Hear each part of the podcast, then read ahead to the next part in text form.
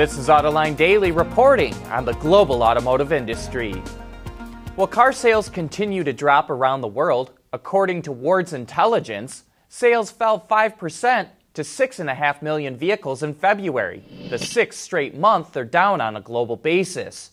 Europe and North America were both down 2.4% in February. Sales in China fell nearly 14%, which caused overall sales in Asia to drop 8.5%. But South America was the only region to see an increase, thanks to a big sales boost in Brazil.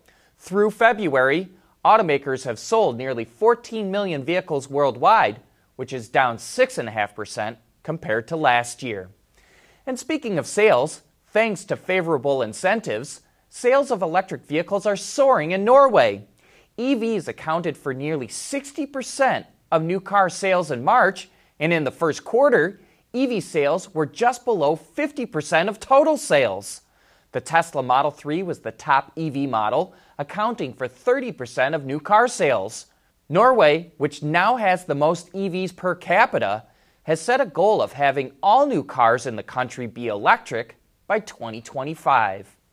And while Norway is turning to EVs to help reduce pollution, New York City has adopted congestion pricing.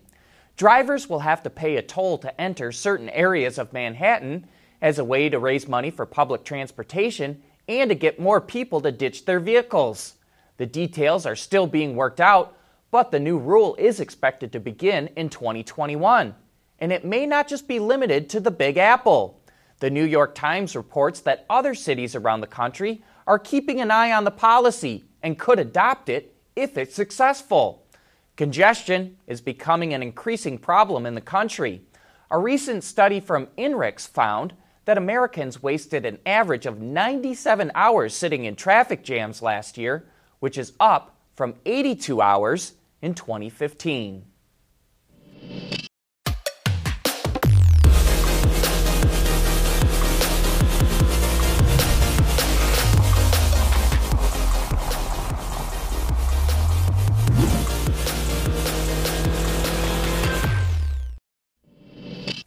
Last week, we reported that Renault is interested in acquiring Fiat Chrysler if it's able to merge with Nissan.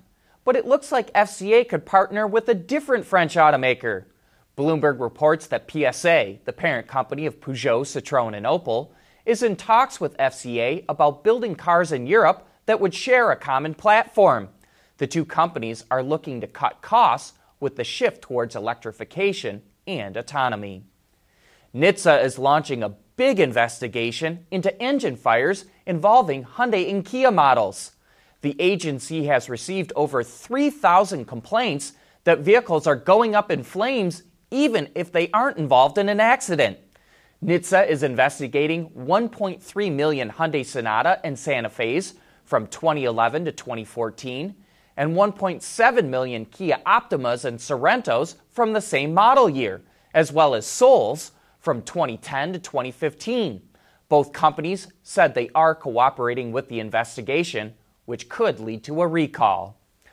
Last week, Volkswagen and Amazon announced a partnership to create a cloud network for the automakers' factories in order to help improve production. And now BMW has teamed with Microsoft to create what they call the Open Manufacturing Platform to help accelerate the development of smart factories. The platform is open to other companies, and BMW expects to have four to six partners by the end of the year.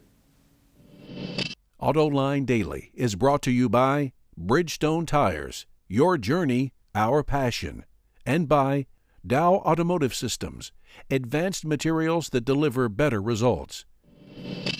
The Escape is a very important vehicle for Ford. It's the company's second best selling vehicle in the U.S and now it's introducing the all new 2020 model. In the styling department, it's more shapely than the current model. The front end design seems less cluttered, and the grille now sits lower in the fascia. At the rear, a black outline around the lighting assemblies make the taillights pop out, and the escape lettering across the liftgate is reminiscent of the new Explorer. Both the 1.5 liter and 2 liter EcoBoost engines have been reworked, and are estimated to make slightly more power. They get mated to an 8 speed automatic transmission which replaces a six speed unit. And the Escape will once again be offered as a hybrid.